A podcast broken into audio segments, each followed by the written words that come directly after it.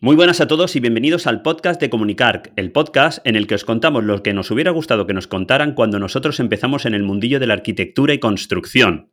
Yo soy Enrique Alario. Y yo Antonio Verdú y con nuestro episodio número 12, empezamos. Mira, yo lo único que se me ocurre es esto, que no sé si se oye, no se oye, no se oye. No, no se oye. Mira, no funciona. Seguimos sin música, Enrique. Bueno, pues nada. Eh, Estamos, vamos a hacer? Estamos, cambiando ya los planes, ¿eh? ya estamos en ello. Ahora sí. Pero no se oye fuerte, no se oye fuerte. Tenemos que seguir intentando. Muy bien. ¿Qué tal? ¿Cómo estás, Antonio? Pues mira, de viernes, de viernes cansado, la verdad es que después de toda la semana de aquí para allá, eh, un poco agotado, pero vamos, siempre sacando un poco de tiempo, ¿no? Para grabar el podcast de la semana, que, bueno, que nuestros escuchantes no se queden sin podcast y yo creo que es lo más importante, y echar un rato contigo y, pasar un poco la tarde, a ver cómo, cómo la pasamos y qué contamos. ¿Y tú qué tal? Pues nada, fenomenal. Ha sido una semana bastante espectacular eh, porque he estado en, en, Mallorca poniendo unas ménsulas que, bueno, muchos los habrán visto ya, unas ménsulas metálicas que ha, diseñado José Barea eh, para las viviendas que estamos haciendo allí, que son espectaculares. Tenéis que ir a mi Instagram para verlas y además estoy preparando, este fin de semana quiero preparar un vídeo que, hice varias tomas y las quiero juntar todas para, enseñarlas porque enseñaré pues los pormenores ¿no? de cómo se ha instalado, cómo se han desplazado, cómo se han hecho las soldaduras, todo ese tipo de cosas. Y, y ganas este fin de semana a ver si puedo sacar un ratito para poder hacer este vídeo. Y por otro lado, súper contento porque no sé si se me nota, pero se me oye con más presencia, ¿no, Antonio? ¿Cómo lo ves? se te oye profundo, profundo. se, te oye, muy, muy profundo porque es que estreno micro, tío, estreno micro para el ah. podcast. Ole, ole, ole. ¿Dónde están los aplausos, Antonio? Pues no sé, estoy dándole aquí, pero no sé por qué no funciona. ¿Ahí se oye o no se oye? No. No se oye, pues bueno, porque ahora no funciona.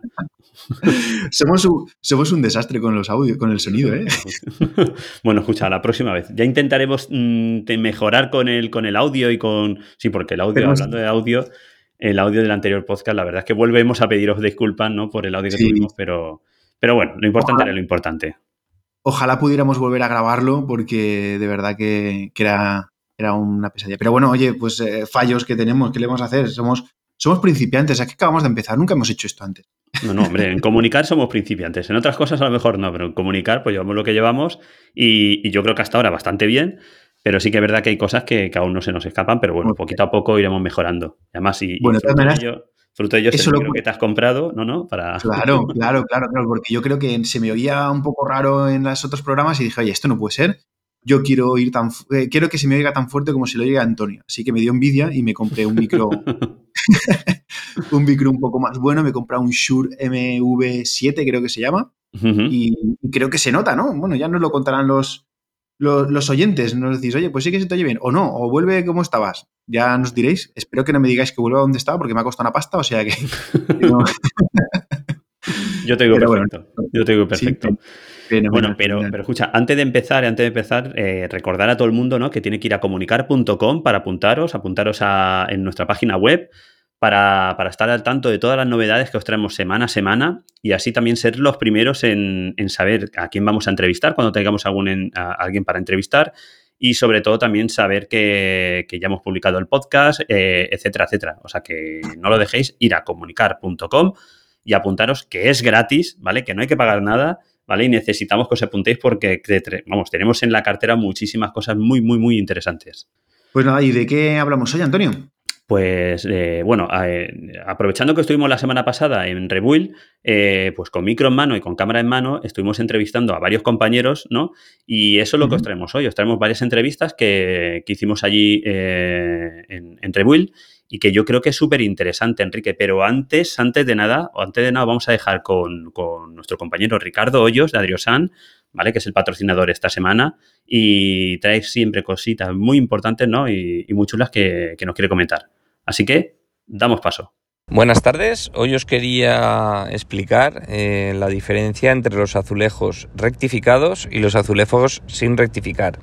Bien, en primer lugar deciros que solo de momento se pueden rectificar los azulejos fabricados con pasta blanca y los porcelánicos, aunque eh, hay ciertos fabricantes que están eh, haciendo pruebas con azulejos de pasta roja rectificados, aunque no está saliendo como se esperaba.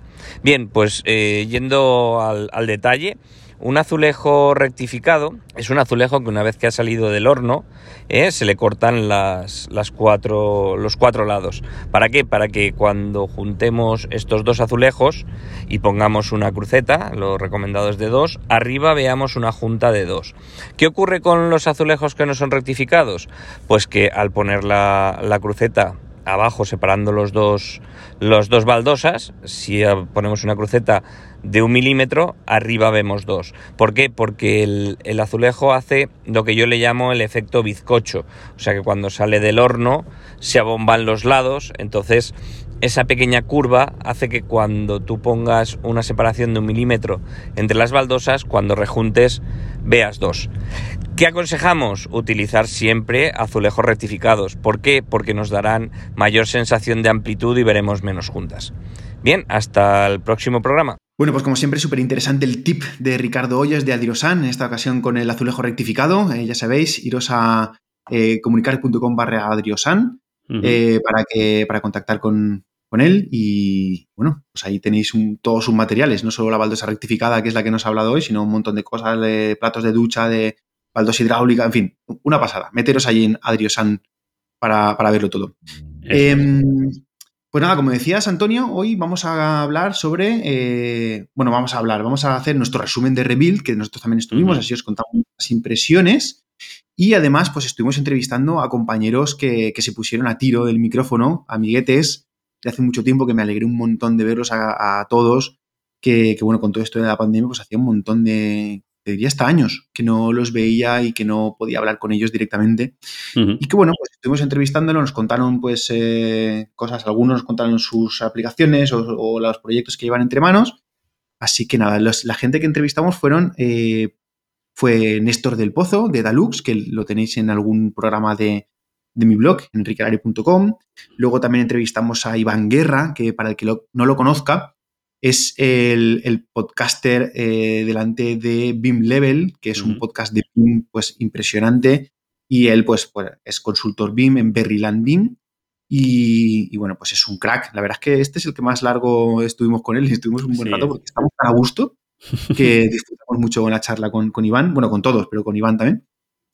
Luego estuvimos hablando con Iván Gómez, que es el CEO de VT Lab, que, que, bueno, pues es una plataforma que han generado para para poder visualizar eh, modelos BIM a través del teléfono y también nos habla un poco del metaverso.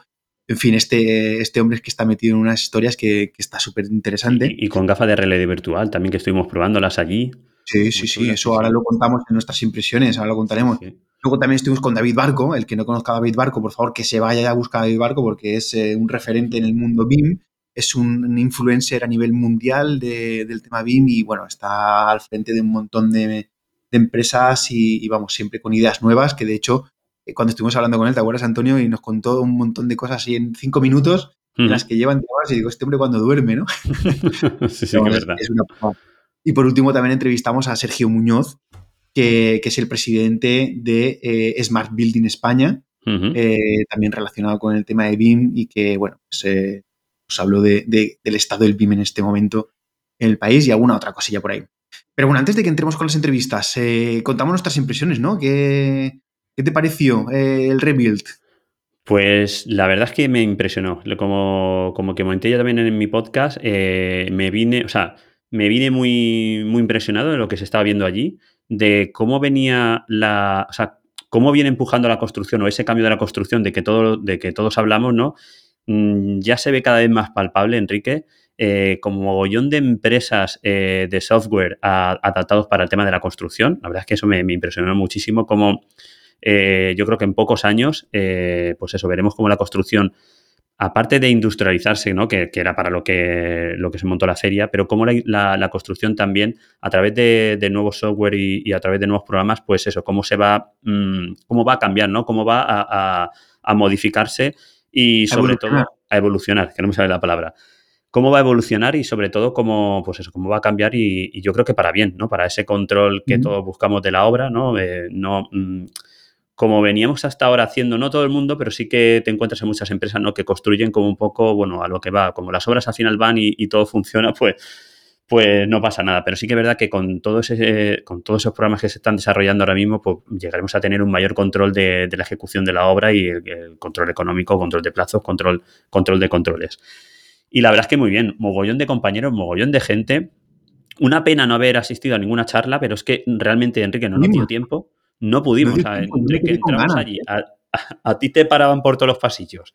Y cuando nos dimos cuenta tuvimos que comer, que casi que comemos, que nos pegaron un palo para comer, que no Y bueno, la entrevista de Sika súper interesante también con, con Adea Holmes y Sika y, la verdad es que eso, muy, muy contento. No sé a ti qué, qué te parece a ti. Pues a mí me pareció súper impresionante también. Me, dio pena el no haber podido estar un poquito más encima de, las, eh, de los stands eh, y de, de, ver algún producto un poquito más a fondo, pero es que es como tú dices, es que entramos y fuimos empalmando cosas, pues eh, a hablar de la entrevista de Sika, entre que preparamos también la entrevista porque montamos ahí toda la parafernalia para probar y luego salió lo que salió, pero bueno, entre eso, luego que comer, luego que las entrevistas que estuvimos haciendo, total, que no tuvimos el tiempo ni de ir a ninguna charla, que yo me quedé con ganas de alguna, ni de meternos a, investigar en algún stand, alguna novedad así más de cerca, nos dio muy poquito tiempo. Pero lo poquito tiempo que, no, que, sí que nos dio tiempo, eh, jolín, qué mal estoy hablando, pues, em, pues, pues sobre todo lo que me llamó la atención es el tema que estás diciendo, ¿no? del software, de las aplicaciones, que hasta hace muy poquito éramos eh, cuatro frikis que cogíamos aplicaciones y las adaptábamos a nuestra forma de hacer, al mundo de la construcción, pero ahora ya hay un montón de aplicaciones que son específicas del mundo de la construcción. Eso Entonces, pues me gustó mucho, me gustó mucho el encontrar, pues mucha realidad aumentada, mucha realidad virtual, mucho, eh, mucho BIM. Mucho metaverso. mucho, mucho metaverso. Sí, sí. Tú probaste lo de las gafas eh, virtuales ahí en, la, en el stand de VT Lab. Em, ¿Qué te pareció? Eh, me pareció una pasada, o sea, una pasada en, cuanto tiras hacia atrás ¿no? y te acabas subiéndote a la cubierta en, cero coma y cómo te vas metiendo dentro de la vivienda y, vas viendo pues, pues eso, cómo, cómo, está ejecutada y etcétera, etcétera. O sea, yo creo que es una pasada tanto, pero tanto para el cliente final, ¿no? Que puede ver ya su vivienda acabada, como para nosotros técnicos para poder estar, eh, pues eso, viendo realmente por dónde van a pasar esas instalaciones, los problemas que podemos tener en, o encuentros de tabiquería con instalaciones o estructura con instalaciones, etcétera, etcétera. Al final, si acabamos desarrollando bien ese modelo, no ese modelo BIM, lo desarrollamos mm, lo suficientemente bien y con este tipo de software, eh, pues bueno, lo, aplicamos, la verdad es que tenemos una información súper, súper chula. Sí, además es que no solo eso, sino que por ejemplo, puede dar opción a, que se hagan visitas de obra virtuales con unas gafas en el despacho y que alguien en la obra, el encargado, el jefe de obra, lo que sea, pues que esté enseñando zonas y que se pueda hacer una supervisión de un replanteo, por ejemplo, o no sé, mil cosas eh, a través de, estas tecnologías. Porque ahora parece que sean como jueguecito, ¿no? Ah, sí, sí, jaja, realidad virtual, qué chulo, realidad aumentada. Pero eh, creo que todavía, eh, ahora mismo sabemos que existe la tecnología, pero todavía no hemos encontrado la aplicación que vamos a realmente utilizar, no hemos llegado a, saber cómo lo vamos a utilizar, la tecnología que ya existe. Eso es lo que me gusta, estamos en fase de qué hacemos con esto que tenemos entre manos, ¿no? Sí, estamos ahora en fase de prueba de error, ¿no? De cómo lo vamos a utilizar o qué eso, que mm, cada usuario cómo lo va a utilizar en su día a día. Yo imagino que cada empresa al final lo utilizará de una forma diferente y eso es lo bueno porque al final hace que, el software acabe, ¿no? acabe desarrollándose en una dirección u otra dependiendo de lo que el cliente finalmente está buscando. Efectivamente. Y bueno, aparte de temas de software, que evidentemente había un montón, pero también me llamó la atención pues la cantidad de empresas eh, que, están dedicadas al tema de la sostenibilidad, eh, de la eficiencia energética, eh, del tema de la industrialización, evidentemente, que era el, el, objeto de la, de la, feria, como por ejemplo, pues estuvimos con la, con la compañera Sandra Casero en el stand de porcelanosa que están fabricando eh, módulos de baños y cocinas que luego pues se, montan directamente en los edificios, que no es nuevo, esto ya se hacía, pero parece que ahora está empezando a despuntar, ¿no? Eh, hasta ahora era, era caro hacerlo, pero ahora ya las empresas grandes, pues como AEDAS, que estuvimos hablando con ellos, eh, ya se han dado cuenta y ya están haciéndolo. Entonces, claro, al ganar volumen, los precios bajan y ya empieza a ser más habitual. Y nos contaba Sandra el sistema que, que está utilizando, que me pareció súper interesante, ¿no? El juntar eh, la cocina con el baño todo en un mismo módulo, de manera que se centralizan las instalaciones hidráulicas de esas zonas y, ya se llevan terminados, se dejan caer encima del forjado y se hace otro forjado y, en fin, me parece muy interesante eh, y una evolución que, que, creo que es imparable. Vamos hacia ese camino en gran parte de las, de las obras. Creo que el porcentaje va a ser mayor el de industrializada que el de no industrializada en muy poco tiempo. Sí, al final el tema de la no industrialización pues se quedará para obras singulares, a lo mejor como las que tú estás haciendo ahí en Palma, algo así, donde es más complicado no acabar industrializando eh, parte de esa obra porque son obras únicas, ¿no? Entonces sí que es más complicado, pero en, en, en bloques de edificios de viviendas, en hoteles, en estudios, en, en hospitales, etcétera, etcétera, Enrique, o sea, mm. es, es, su sitio, o sea, la industrialización está ahí. Factorías, factorías de casas, igual que son factorías de coches, lo que pasa es que siempre va a haber arquitectura de autor, ¿no? Eso es la... Yo creo, va a haber una gente que, va a seguir queriendo la arquitectura de autor y luego va a haber gente que compre casas, ¿no? Los que compran casas las comprarán industrializadas y el que quiera hacerse una casa o tenga o quiera eh, arquitectura de autor, pues seguirá existiendo el sector de la construcción, quizás de otro modo, pero seguiremos estando ahí y seguiremos haciendo falta, Antonio. Sí, no, por supuesto. Al final lo que, lo que está yo pensando, al final se convertirá ese tipo de viviendas en piezas de joyería, ¿no? Donde al final se hacen a mano, donde mm, gente especializada pues acaba haciendo ese tipo de obras a mano.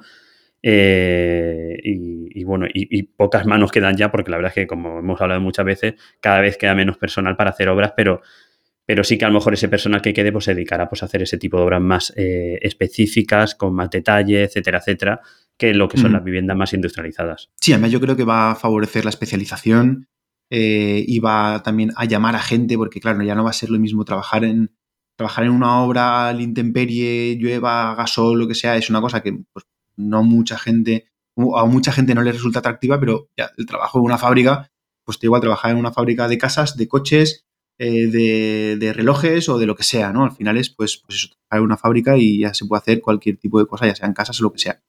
Así que creo que, sí, que, va, a haber un, va a haber una revolución, ¿no? Una, en el sector que, está ahí. Está ahí Yo creo que, está viniendo ya, Enrique. O sea, no es que vaya a ver, o sea, ya va viniendo, lo que pasa es que va viniendo poco a poco. En España encima eh, cuesta mucho, sobre todo en el mundo de la construcción, dar ese paso, ¿no? Dar ese cambio.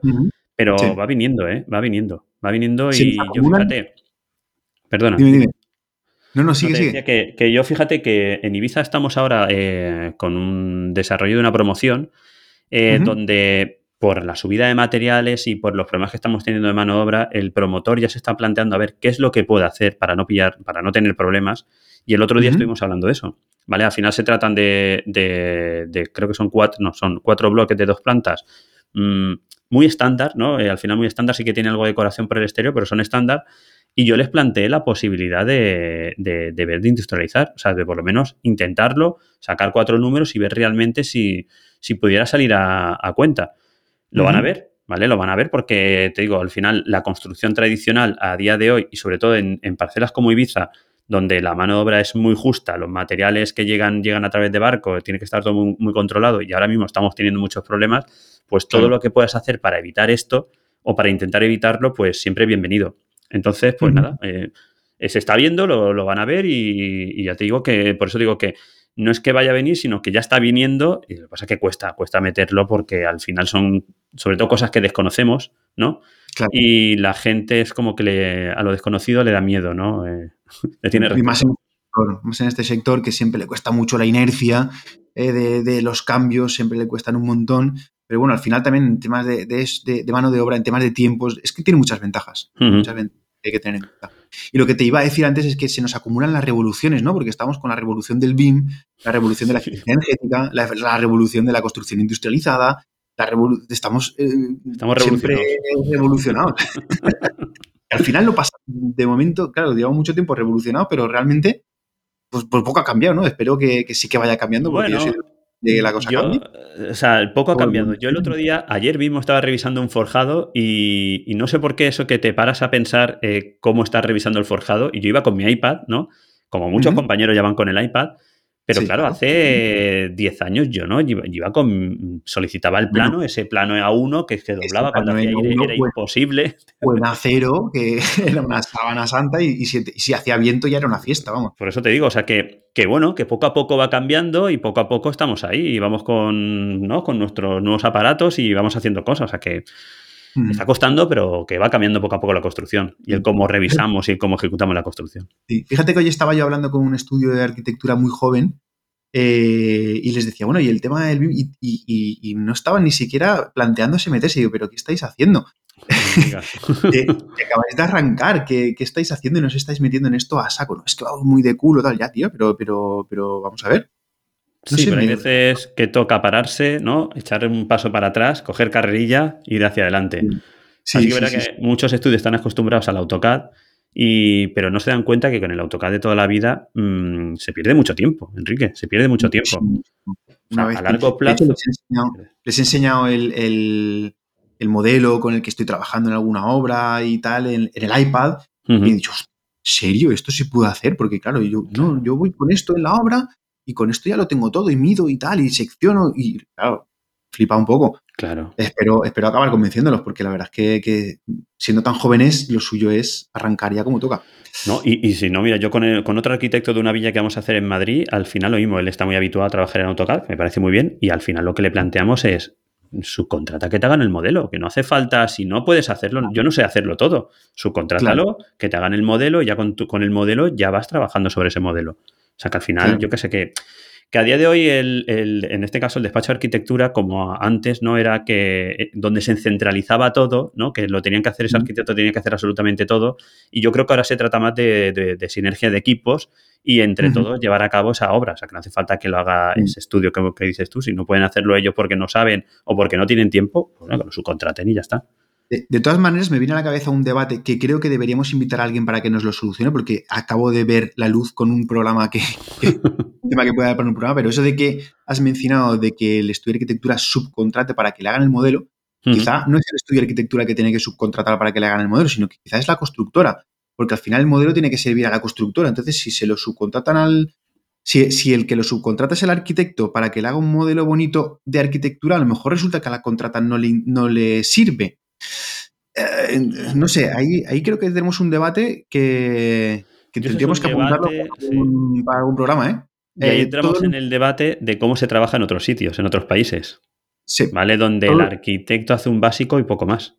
Sí, todos los, beamers, todos los beamers que nos estáis escuchando, he metido el dedo en la llaga. Esto es un debate que está por ahí. Decídnoslo y si alguno se anima, oye, que yo quiero ir a hablar del debate ese que comentasteis. Y tenemos una charla aquí interesante, porque creo que por ahí podemos tirar del libro. Además, todavía no hemos hecho ningún programa de BIM, Antonio. Es impresionante, es increíble. Ya, ya, ya.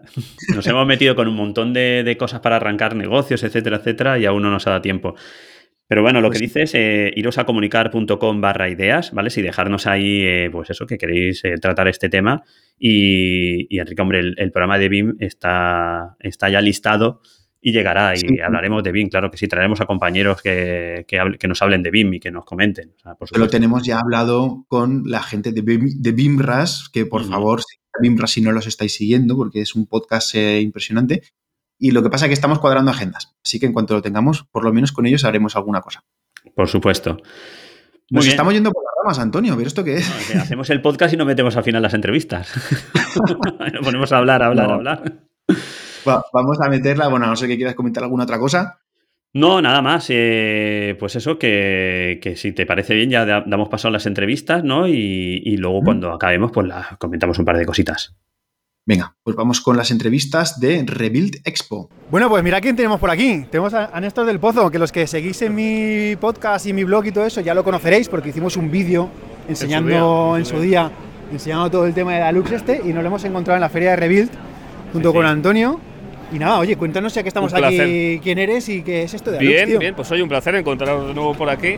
Bueno, nosotros nos dedicamos al, software de gestión en general y básicamente Dalux lo que pretende es pues, vincular o hacer de capa entre todos los agentes del sector con una solución mm, fácil de utilizar a través del móvil, de una tablet y con, con eh, funcionalidades propias de la gestión de una obra. ¿no? Tenemos un gestor documental, un potente visor BIM, tenemos una herramienta de gestión en obra ¿no? para hacer un seguimiento, etcétera, y estamos ahí un poco en esa línea de poder llegar al último usuario, democratizar la tecnología y que el último usuario, que sea un aparejador en obra, un jefe de obra, un ayudante, un instalador, que pueda utilizar una aplicación para conocer la información, tanto que del BIM se habla, pues conocer esa información BIM que a él no le toca de cerca, pero al final le toca en algo, ¿no? Y poder hacer su día a día más fácil, ¿no? Consumir datos de forma sencilla y bueno. Datos, datos, datos. Todos son datos. Todos son datos. O sea que al final no nos hace falta un pepino ordenador para poder ver el modelo, ¿eh? Porque... No, hemos llegado a niveles, yo creo que la, tecnología facilita toda esa información, consumirla de manera fácil en un dispositivo móvil esto del modelado a lo bestia con un mega equipo, como dices, en una oficina, esto ya pues le quedará al arquitecto o al diseñador que esté en su oficina, pero el que está en la obra, que hay mucha más gente además, pues vive en un contexto difícil y necesita una aplicación sencilla, no necesitas nada, un móvil. Y con una conexión a internet, entiendo yo, para poder... Incluso, incluso podemos trabajar sin conexión, es decir, hay, hay veces que te encuentras en un sótano, vosotros lo sabéis mejor, tú mm. Enrique estás todo el día ahí en la obra, y vas al sótano y dices no tengo cobertura, pues la aplicación te permite desconectarte de la red y una vez que tienes los datos en el móvil los consumes, agilizas tu gestión y cuando vuelves a tener cobertura envías esos datos directamente al servidor. Qué bueno. Bueno, ¿dónde te encuentran? Va.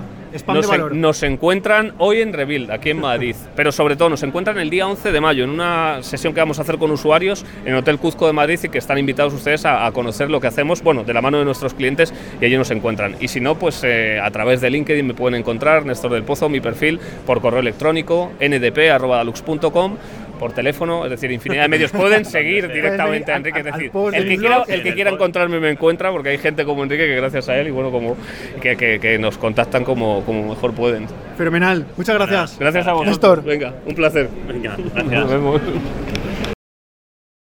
para meterle musiquita al principio y al final directamente ahí. Eso no se hace falta, tenemos la musiquita todavía que no la tienen que terminar. Ah, ahora, te contaré, te contaré. Se nota que sabe de podcast, ¿no? ¿Sabes quién es?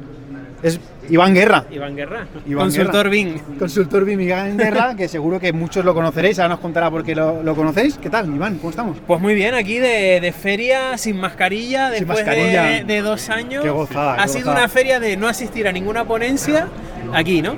Ah, una, lo que decía, una feria de no asistir a ninguna ponencia, sino de saludar a gente, incluso a gente que has conocido en los últimos dos años y no lo, lo que se dice de desvirtualizarse, ¿no? Sí, sí. Ha sido súper intenso todo el día hablando con gente porque, porque teníamos ganas ya. Jolín, yo la verdad es que era una pasada porque hacía años, dos años y pico, que no había ferias, no había EUBIM, no había nada, nada donde pudiéramos vernos y claro, al final nos veíamos por la pantallita, pero o nos escuchábamos, porque bueno, Iván Guerra eh, es el, ¿cómo se dice? El co-host, el host yo lo llamo podcaster. El podcaster. en español. El podcaster de Beam Level. el host, los ingleses dicen el host. El host, es que me quería hacer el guay. Ah, de Beam Level, que es un podcast referencia sobre BIM y además es consultor en BIM en Berryland, ¿no? Sí, actualmente estoy en Berryland BIM, que es una consultora, bueno, seguro que la conocerán porque es la de la consultora de David Barco. David Barco se nos ha escapado, tenía que estar aquí también, se nos ha escapado. David que no has venido. y llevo con ellos ya trabajando unos meses, trabajando pues eso, implementaciones BIM. Ahora estamos con un, proyecto enorme que es eh, la implementación BIM de DPR, una de, bueno, la mayor eléctrica de Portugal, y con un enfoque muy de sostenibilidad, aerogeneradores, plantas solares, pues meter el BIM en todo eso. Y luego yo concretamente dentro de Berryland, porque tenemos muchos proyectos en paralelo, porque es un equipo de 15 personas, eh, yo estoy más en la rama de promotora inmobiliaria. Estoy ahora con dos, tres promotoras inmobiliarias implementando el BIM. Lo ideal es, o sea, lo, que me gusta es que ahora estoy con promotoras que diseñan y construyen, con lo cual es muy fácil meter el BIM ahí porque tocan todas las patas. Porque les conviene al final, claro. Claro, claro. Diseñar y construir. Desde, el principio también, ¿no? claro, claro. Oye, esta mañana hemos tenido una entrevista de construcción industrializada y nos hablaban mucho de que, claro, para ellos es ya fundamental el tema del BIM y tal. ¿Estáis vosotros notando que en las implementaciones ¿Las empresas eh, promotoras ya están haciendo el tema de industrialización? ¿Ya van preguntando por ahí o todavía lo veis? Hay alguna, hay alguna. El, problema de la industrialización es que estamos como en un pez que se muerde la cola de que, eh, honestamente, para una promotora, a menos que haga una promoción de nivel medio alto, la industrialización es cara. Claro. ¿Vale? Porque al final... todavía, ¿no? Eh, exacto, pero es cara porque hay poca demanda. Entonces es un pez que se muerde la cola. No hay demanda porque es cara, es cara porque no hay demanda. Pero yo estoy convencido de que eso poco a poco se va a ir invirtiendo y va a haber un momento en los próximos años que va a haber un clic en el que todo el mundo va a decir, ¿por qué no hemos hecho esto antes? Claro. Y ya hay algunas grandes promotoras que lo tienen súper claro, que el tema baños y cocinas y algunos otros elementos lo hacen completamente industrializado. En Reino Unido que hay un boom, ya nadie hace fachadas que no estén prefabricadas. Colgadas de una grúa y dejadas caer. Y en España lo que falta es un poquito eh, que haya esa demanda para que el precio, que no es competitivo, porque al final lo que estamos haciendo es, oye, sí, ahorras un poco de tiempo en obra, pero al final tienes unos costes de logística y más o menos se compensa una cosa por la otra, tienes más calidad, pero una calidad que el mercado no valora, no está dispuesto a pagar todavía, y estamos en ese punto. Pero en cuanto pasemos ese punto, esto va a ser un boom, y en cuanto haya grandes empresas que digan, oye, voy a montar una fábrica de baños, entendiendo el baño como algo completo, y, tenga clientes y, suficiente entrada de pedidos, eh, y bajarán los costes y todo el mundo va a trabajar así. de hecho, esta mañana, esta mañana hemos estado con Porcelanosa, ¿no? con, con compañera, con Sandra Casero. Con Sandra Casero, que, llevan el tema de, industrialización, están centrados en baños y en cocinas, y sobre todo para, para, estudios o para hoteles, y la verdad es que... Sí, ya está ahora solo eh, diseñando temas de implementar este tipo de industrialización de baños y cocinas y todo eso para llevarlo pues, a edificios residenciales, edificios de hoteles, edificios todo eso. Dice que lo están petando, ¿eh? Claro.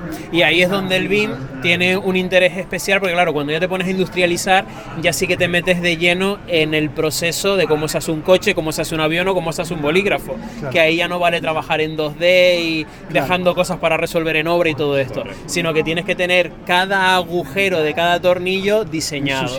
Y ahí la respuesta es el BIM y hay muchas consultoras BIM que están haciendo grandes cosas. Nosotros estamos en algún proyecto de, relacionado con laboratorio, hay otras empresas amigas, por ejemplo Wiseville, eh, son muy punteros en ese tema de prefabricados de industrialización y es hacia donde va el mercado. ¿no? Nos contaban esta mañana en la entrevista que, claro, ellos al principio hicieron unos baños que costaban más que los baños normales, pero que ahora ya están pata a pata. O sea, es lo que tú dices, las grandes van a, van a hacer volumen y cuando esté ese volumen, quizá el precio se ponga asequible para las pequeñas. Exacto. Pero las grandes yo creo que lo tienen súper claro. Sí, sí, sí. Por lo menos la impresión que me ha dado esta mañana, ¿no? De momento en promociones de calidad media alta.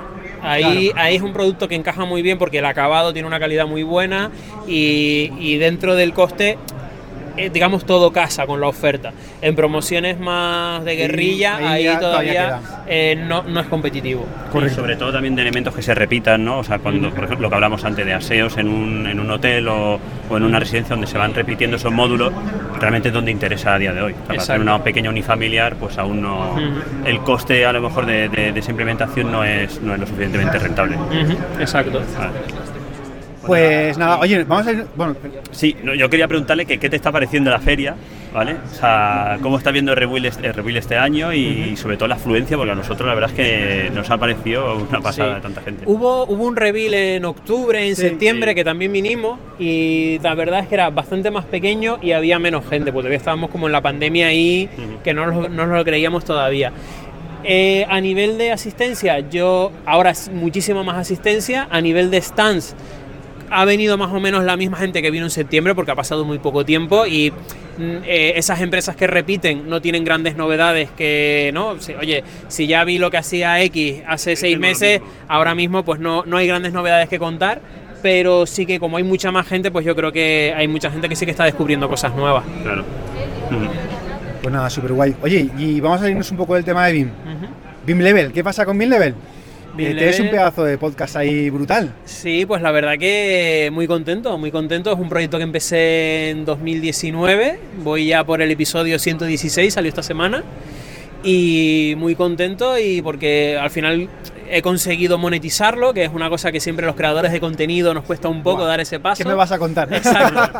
y es un proyecto que, que, es sólido y que funciona bien, o sea que muy contento con él. Hombre, pues me gustaría transmitir a, los que nos están oyendo que al final, antes lo estábamos hablando entre los tres, que, que, necesitamos tener esa presencia porque a través de BIM Level entiendo que te habrá llegado, eh, por lo menos, que la gente te conozca, te ha llegado a llegar encargos o te ha posicionado en el mercado, ¿te ha servido BIM Level a tu eh, Totalmente, o sea, yo, ah, o sea, hay una cosa que eh, tú lo dices, todos los que estamos en este mundo lo decimos, hoy en día con las nuevas tecnologías, con el Internet tal y como está, con el peso que tienen las redes sociales en la vida de las personas, hay que estar en las redes, hay que crear contenido y, y a mí personalmente no puedo decir otra cosa que es que me ha cambiado la vida. Es decir, yo diría que todos, todas las oportunidades laborales que he tenido en mi vida que me han hecho crecer, todas han sido gracias a un post, a un podcast, a un, oye, es que he leído tu post, eh, ¿cómo sería esto? Ya creas un contacto, ese contacto a los seis meses te ofrece un empleo. Ahora mismo con el podcast, para que te hagas una idea, pues dos, tres veces al mes me llegan potenciales clientes que me saldrán o no saldrán. Que saldrán o no saldrán, pero me han conocido por el podcast. Entonces, hombre, no todo el mundo puede hacer un podcast. Bueno, como poder. Pero técnicamente como poder. Bueno, sí. sí, bueno, en ese sentido. Podemos sí. y yo, vamos. Eh. pero, o sea, no es que todo el mundo ahora se tenga que lanzar a hacer un podcast, porque cada uno tendrá que buscar su mejor forma de comunicar o qué es lo que pueda aportar, pero está claro que estar en 2022, estar en las redes de forma activa si eres autónomo o una pyme, es súper importante porque es el mejor marketing que puedes tener.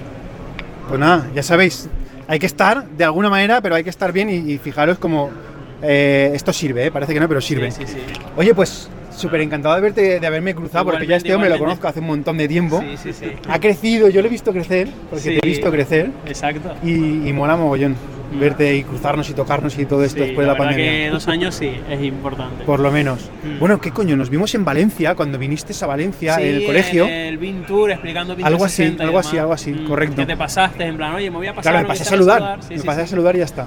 Sí. Bueno, pues nada, aquí tenéis a Iván Guerra. Iván, nada. ¿Dónde te van a encontrar toda esta gente que todavía no te conocía? Pues esta gente va a encontrar, eh, si quieren escuchar el podcast, en Spotify, en iTunes, en Evox, en cualquier sitio en mi web, binlevel.com, y si no, el sitio donde estoy más activo es en LinkedIn, que ponen Iván Guerra y ahí voy a estar. Me pueden preguntar, consultar lo que quieran y si además quieren pagarme por ello, mejor. Iván, Oye, muchas gracias. Igualmente. Encantado, Iván. Bueno, pues otro amiguete que nos hemos encontrado aquí en Rebuild. Iván Gómez, ¿cómo estás, tío? Bien. ¿Cuánto tiempo sin poder tocarnos? Cago en la leche, la puta pandemia. Con lo que nos gusta tocarnos a ti y a mí. mal empezamos, mal empezamos la entrevista. Bueno, o bien, o muy bien. Bueno, se nos ha tenido que ir Antonio porque, bueno, se tenía que ir ya para, para otro sitio. Pero bueno, no podía dejar de entrevistar a, Iván Gómez, que Iván Gómez es, eh, bueno, amiguete hace un montón de tiempo y que tiene montada una, una historia, VT Lab, que, bueno, cuéntanos, que, bueno, primero dinos quién es Iván Gómez y cuéntanos qué es VT Lab, tío. Bueno, Iván Gómez, soy el CEO y fundador de VT Lab y VT Lab somos una empresa que integra, integra BIM, eh, realidad virtual y realidad aumentada para hacer soluciones de productividad. Y bueno, ahora, bájamelo a la tierra, va. Ahora, vale, esto es el pitch en general, ¿no? Eso es lo que le cuentas a los inversores, cuéntamelo a mi gente. Pues lo que hacemos, en vez de hacer realidad virtual o realidad aumentada para cuestiones estéticas, lo que hacemos es realidad virtual y realidad aumentada para transformar esos modelos BIM para que se puedan consumir en unas gafas de realidad virtual muy baratas que valen 400 euros o en un simple móvil y haciendo soluciones pues para hacer mediciones, para medir, para poder superponer el modelo BIM sobre la realidad y poder certificar, para, bueno... ¿Cómo eh, que para poder certificar? ¿Me estás diciendo que voy a poder certificar desde mi móvil en la obra? Exactamente, sí, mira, bueno, se podría ver en esos vídeos, pero bueno, ya lo explicaremos eh. más largo cuando se pueda. Eh, lo que puedes hacer es coger el modelo 3D con nuestra plataforma, que nuestro producto es VT Platform, tú sabes el modelo, automáticamente eh, lo transforma a realidad virtual y realidad aumentada. Somos la primera plataforma del mundo, del, mundo, del mundo desde España, que transforma a realidad virtual y realidad aumentada. Y diréis algunos, sí, hay alguna, no, hay alguna que transforma a realidad virtual, otra a realidad aumentada. Pero somos la única que transforma las dos cosas a la vez y, y hace que trabaje simultáneamente desde España. Que, se note que eres de España. Que se nota, exactamente. y, hemos hecho un, hemos desarrollado un sistema para eh, un sistema de anclas para superponer ese modelo encima de la realidad. Entonces yo puedo interactuar contra la realidad poniendo mi modelo BIM encima y puedo sacar toda la información con esa capa digital que me da todo el modelo BIM. Oye, pero has dicho que se puede llevar en un móvil, cualquier móvil de cualquier persona en la obra serviría para ver un modelo. O sea, me estás diciendo que el fontanero puede coger su móvil de 100 euros y puede... De, 100 euros, 200, un móvil de más de 200 euros que compres hoy ya lleva realidad aumentada incorporada de fábrica. Esto estamos en el mismo momento cuando empezaron a salir las cámaras de fotos en los móviles, ¿no? Había móviles que no tenían, otros que tenían una muy buena y otros que tenían una regular. y ahora, 12 años después, es prácticamente imposible ir a una tienda y comprar un móvil sin que tenga una super cámara de fotos. Bueno, pues ahora ya tenemos el iPhone 13 que lleva un escáner incorporado con un LIDAR, con un LIDAR, es una, una brutalidad es decir, que ya, llevamos un escáner en el bolsillo y de aquí a los siguientes 10 años, todos... ¿Cómo que 10? 10 digo, 10, 10 para, 10 para que valgan baratos. Es decir, cualquier móvil dentro de poco tendrás un escáner en el bolsillo. Y poco a poco irán siendo mejores. Pero esto ya está empezando. Y entonces, bueno, hay que pensar, como hablábamos antes, bueno, que eh, igual que han salido modelos de negocio como Snapchat o Instagram, que han nacido porque hay una cámara de fotos en el móvil, ¿qué modelo de negocio que vamos a poder hacer en la construcción si todos los agentes tienen un escáner en su bolsillo? Brutal. Tenemos un escáner que es 3D y tenemos modelos BIM que son 3D informados. Mezclemos eso y consumámoslos con realidad virtual y con realidad aumentada. Pero ahora mismo ya el modelo BIM ya se puede visualizar o sea, eh, ya no hace falta que, se vaya eh, el albañil al plano porque puede llevarlo en el móvil y puede visualizar y puede comprobar y hacer cosas. Lo puedes visualizar con un modelo, pero en una pantalla 2D. Sí, sí, sí. sí. Pero con realidad aumentada lo puedes superponer y verlo directamente. Y hacer comprobaciones de la realidad con lo previsto, ¿no? Exacto. Pues os mola, ¿no? Pues eh, a este hombre me lo voy a traer al podcast de comunicar para que nos cuente cosas con más tiempo, porque ahora es una cosa de unos minutitos. Nos contarás cosas chulas, ¿no? Cuando te vídeos, a comunicar. bueno, sí. Bueno, vídeos yo ya tengo algún vídeo en mi canal. Hay algún vídeo de VTLab hace tiempo, porque esto ya lleva tiempo. Sí, bueno, pero ahora vamos evolucionando, ya hay cosas ya muy chulas. de pues todas formas, en redes sociales, somos muy activos en LinkedIn y eh, canal YouTube. Ahora te, lo iba a decir, ¿dónde te encuentran? ¿A dónde encuentran la VTLab? Sobre todo en LinkedIn. Somos, somos, sobre todo en LinkedIn somos súper activos, tanto yo personalmente en mi perfil personal como, como en la empresa. Pero dilos, dilos, hombre. Es vtlab.com y, el perfil de vtlab en LinkedIn, que no sé cómo se dice eso. Vale, pues buscar vtlab y ya está. Iván, Enrique, muchas gracias. Verte, un, placer. Vamos a tomarnos algo, ¿no? Sí, claro. Venga, va. Chao. pues mirad que me he encontrado por aquí en la feria de Reville. Ah, ni más ni menos que a David Barco. ¿Cómo estás, David? Pues muy buenas, Enrique. Como siempre, un gusto eh, encontrar a, uno de los grandes referentes del sector, calla, calla, del que hemos aprendido un montón a ser influencers. No me sonrojes que estamos en directo. Bueno, pues aquí estamos eh, un año más, siempre apostando por las ferias y por el sector, y encantadísimos. Bueno, supongo que conocéis a David Barco. El que no lo conozca, pues que lo busque, pero David Barco, ¿quién es David Barco? Porque te iba a decir que eres el CEO de Berryland entre otras muchas cosas. No, el CEO de Berlán no lo soy, eh, gracias a no, mi queridísimo ah, socio perdón, perdón. Iñaki Maicias, el CEO de Berlán. Yo soy el, el CEO de Berlán. no, yo soy el director de desarrollo de Berlán y, y a la vez pues eh, el digital leader de Boutique de New School y llevamos como eh, bueno, tú sí que sabes, el podcast Share Coordinates, eh, Channel, el canal de divulgación y bueno, diferentes tipos de acciones que solo con entrar en el blog de Diario Un BIM Manager, pues eh, ahí podréis ver todo, todas las acciones de divulgación que hacemos. No sé qué le está pasando a la cámara esta que llevo, pero me está volviendo loco. No me quiere conocer, no me quiere ver, no me quiere ver. Me está volviendo loco. Oye, pues eh, un gustazo verte por aquí. Sabes que hemos creado un nuevo canal que es, joder, que es comunicar y que te tengo en la lista para llevarte a comunicar un día y que nos cuentes cosas con más calma. Aquí evidentemente no tenemos tiempo de, de verlo, pero te podré llevar por allí, ¿no? Pues cuando quieras, eh, sabes que lo primero que, hice después de conocer la iniciativa es divulgar, divulgarla en las redes sociales. Correcto. Y por supuesto incluirlo en el, en el apartado del blog de Diario BIM Manager, en el sitio correspondiente de, de, podcast del sector y apoyar vuestra iniciativa porque me parece, me parece muy interesante seguir evolucionando, darle un nuevo enfoque y, como siempre encantado de, contar lo que haga falta. Pues te tomo la palabra, te voy a llevar. Muchísimas gracias David. ¿Quieres contar dónde te pueden encontrar o...? Bueno, pues eh, me podéis encontrar en... Eh, vivo bastante en las redes sociales, con lo cual en LinkedIn David Barco me encontraréis fácilmente, en el blog de Diario de un BIM Manager o en Twitter con David Barco o Cubingest. Así que nada, os espero allí en las redes sociales. Y además tiene un pedazo de libro, que no lo ha dicho él, pero para eso estoy yo para decirlo, que es un pedazo de libro que tenéis que buscarlo en Amazon y en todas partes porque además creo que es una bestia como se vende ese libro. Bueno, sí, la, verdad es que llevamos ya más de 3.000 eh, unidades vendidas y para mí es eh, un honor eh, tener el, orgullo de ser el libro sobre vivir en español más vendido del mundo, con lo cual, bueno, pues ahí seguimos aportando nuestro pequeño granito de arena y, bueno, más libros que vendrán próximamente, así que ya bueno, bueno, esto es una exclusiva. Una exclusiva, efectivamente, y están en, ahí están en preparación y saldrán en los próximos meses, así que encantado. Es, una pena que no tengamos aquí porque tendríamos la foto de el libro aquí, la media cara, que es la típica foto que... Luego te lo dejo. Oye, David, muchísimas gracias. Te dejo que sé que tienes prisa y espero verte pronto. Genial. Muchas gracias a ti, Enrique, y mucha suerte con, el, con la iniciativa de, de comunicar. Muchas gracias. Bueno, pues más gente que nos vamos encontrando por el Rebuild.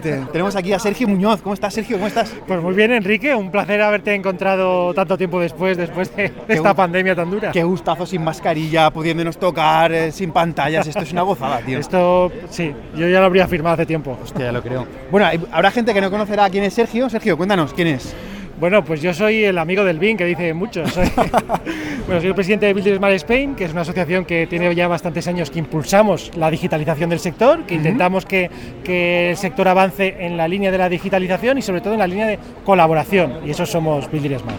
Muy bien, oye, y de verdad ya estamos en BIM en España como para decir ¿Esto está en el sitio o todavía queda camino? queda, queda mucho camino. Posiblemente hace 10 años pensaba que, que, en dos días esto se resolvía y ya vemos que no, porque hace falta empujar mucho, el sector es muy grande, las barreras culturales son muy grandes, las inercias son muy lentas, el sector no es el más innovador, eso lo sabes tú. Repetir, repetir, repetir. repetir.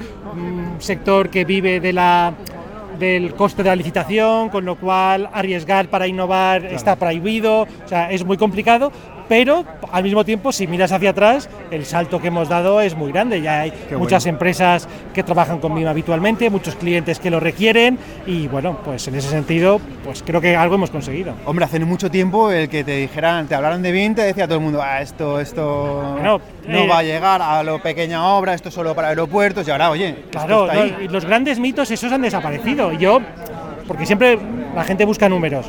En Cataluña a día de hoy el 88, 88% de la licitación pública es con requisitos BIM. Fíjate. ¿vale? O sea, que hay números realmente muy gordos. El año pasado, que tenemos un observatorio en Villesman, creo que hubo más de mil millones de euros en licitaciones con requisitos BIM en obra pública. Los grandes promotores, ¿no? y que aquí en Revila hay muchos, eh, creo que el 70% de la licitación de, de esa promoción privada tiene requisitos BIM, ¿no? Con lo cual, eh, por lo menos en fase de diseño, eh, creo que ya tiene un nivel bastante aceptable. Falta que llegue más a obra y que llegue ya a operación. Eso te iba a decir, al final que estamos en obra, eh, todavía nos falta un poquito. Mucho, nos falta les cuesta mucho porque además pues en obra siempre se quejan que los modelos que les llegan no son muchas veces construibles, que están pensados para unas cosas pero no pensando en obra. Entonces aún nos queda pues enseñar a que en fase de diseño hay que trabajar pensando en lo que viene después. Ese es un debate que, lo de que el arquitecto tiene que, que modelar para el que construye o para el que... ¿no? Eso, eso habrá, habrá que verlo. Oye, ¿a qué se dedica la Building Smart? Así rápidamente. Bueno, rápidamente lo que intentamos es convencer a todo el mundo para sumirse al carro del BIM y les damos facilidades. Desarrollamos guías, recomendaciones, talleres para que lo tengan fácil, lo entiendan, lo comprendan y den el salto. O sea que si estás pensando en meterte en BIM, métete en la Building Smart, que tienes mogollón de modelos. Lo que tienes es mogollón de documentación, mogollón de guías, eh, buenas prácticas, consejos, píldoras, recomendaciones. Oye, Oscar, si no te vas, te pillo a ti también, ¿eh? bueno, tienes mucha información que te va a ayudar. Perfecto. Pues, oye, como los técnicos que estamos saliendo ya van saliendo con tema de BIM, los jovencitos que vienen por atrás pisando fuerte, ¿de verdad están metiéndose en el tema o todavía queda? Bueno, yo creo que cuesta porque a nivel universidad cuesta convencer a los profesores de que de que introduzcan BIM en sus asignaturas. Entonces, al final, hay muchos másters a nivel de máster y te encuentras que la mayoría de los alumnos que salen de una universidad directamente se van a hacer un máster BIM porque saben que la empleabilidad es, no digo 100%, pero es altísima. tú a día de hoy buscas en ofertas de empleo BIM y te salen muchísimas. Empleo 100. Empleo, yo diría casi, casi 100%. Casi 100%.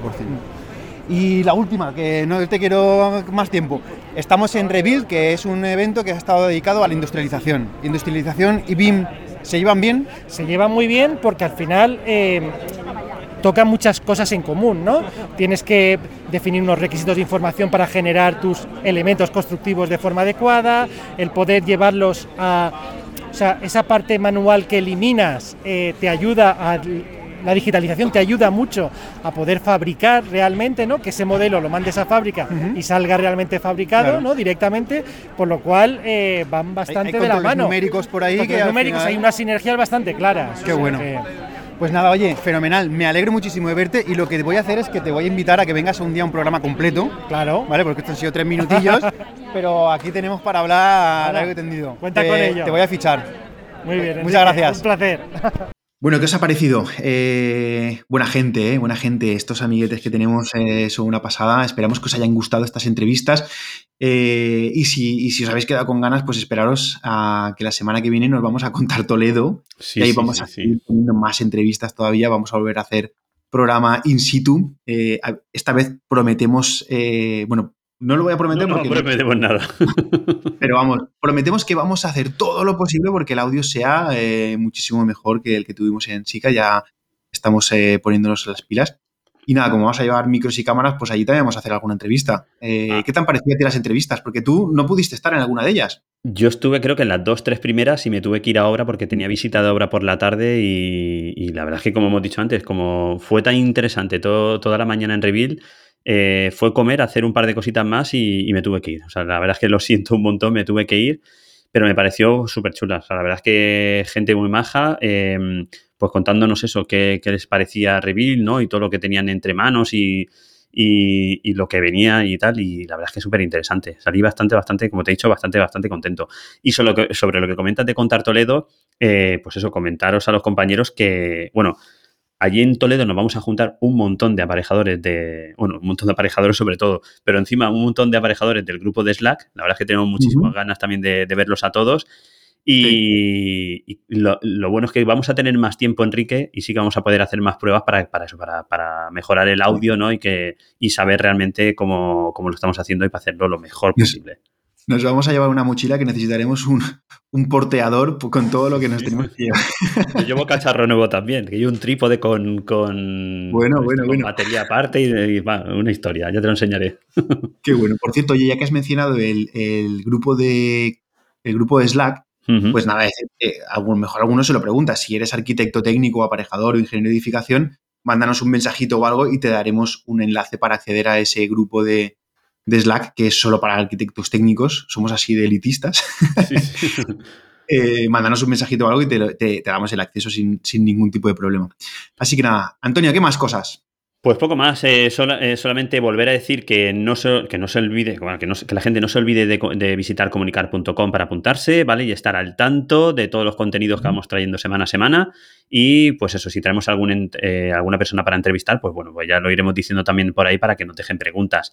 También recordar que a final de mes, el última semana de cada mes, tenemos el programa especial de preguntas de los oyentes, con lo cual seguid mandándonos preguntas, ¿vale? Que ya haremos otra vez el filtro y en el último programa, pues, en el último programa del mes, eh, intentaremos ¿no? resolver las dudas de los compañeros y dar respuesta a todas esas preguntas.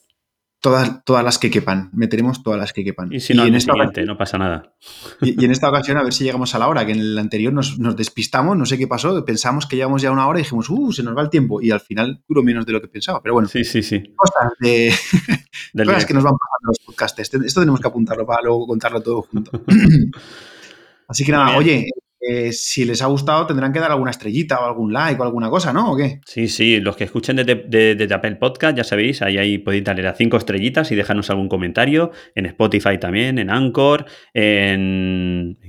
¿Dónde más? A ver, ya no me sé todos los podcasts. Bueno, en cualquier sitio. en cualquier sitio que nos escuchen, que vayan, nos den likes, eh, dedito hacia arriba, corazones, estrellitas lo que haga falta, para, sobre todo para posicionar el podcast, ¿no? Y que mucha más gente nos pueda conocer. Fenomenal, pues nada, yo creo que ya podemos ir cerrando, ¿no? Sí, así que nos despedimos hasta la semana que viene. Hasta la semana que viene. Adiós.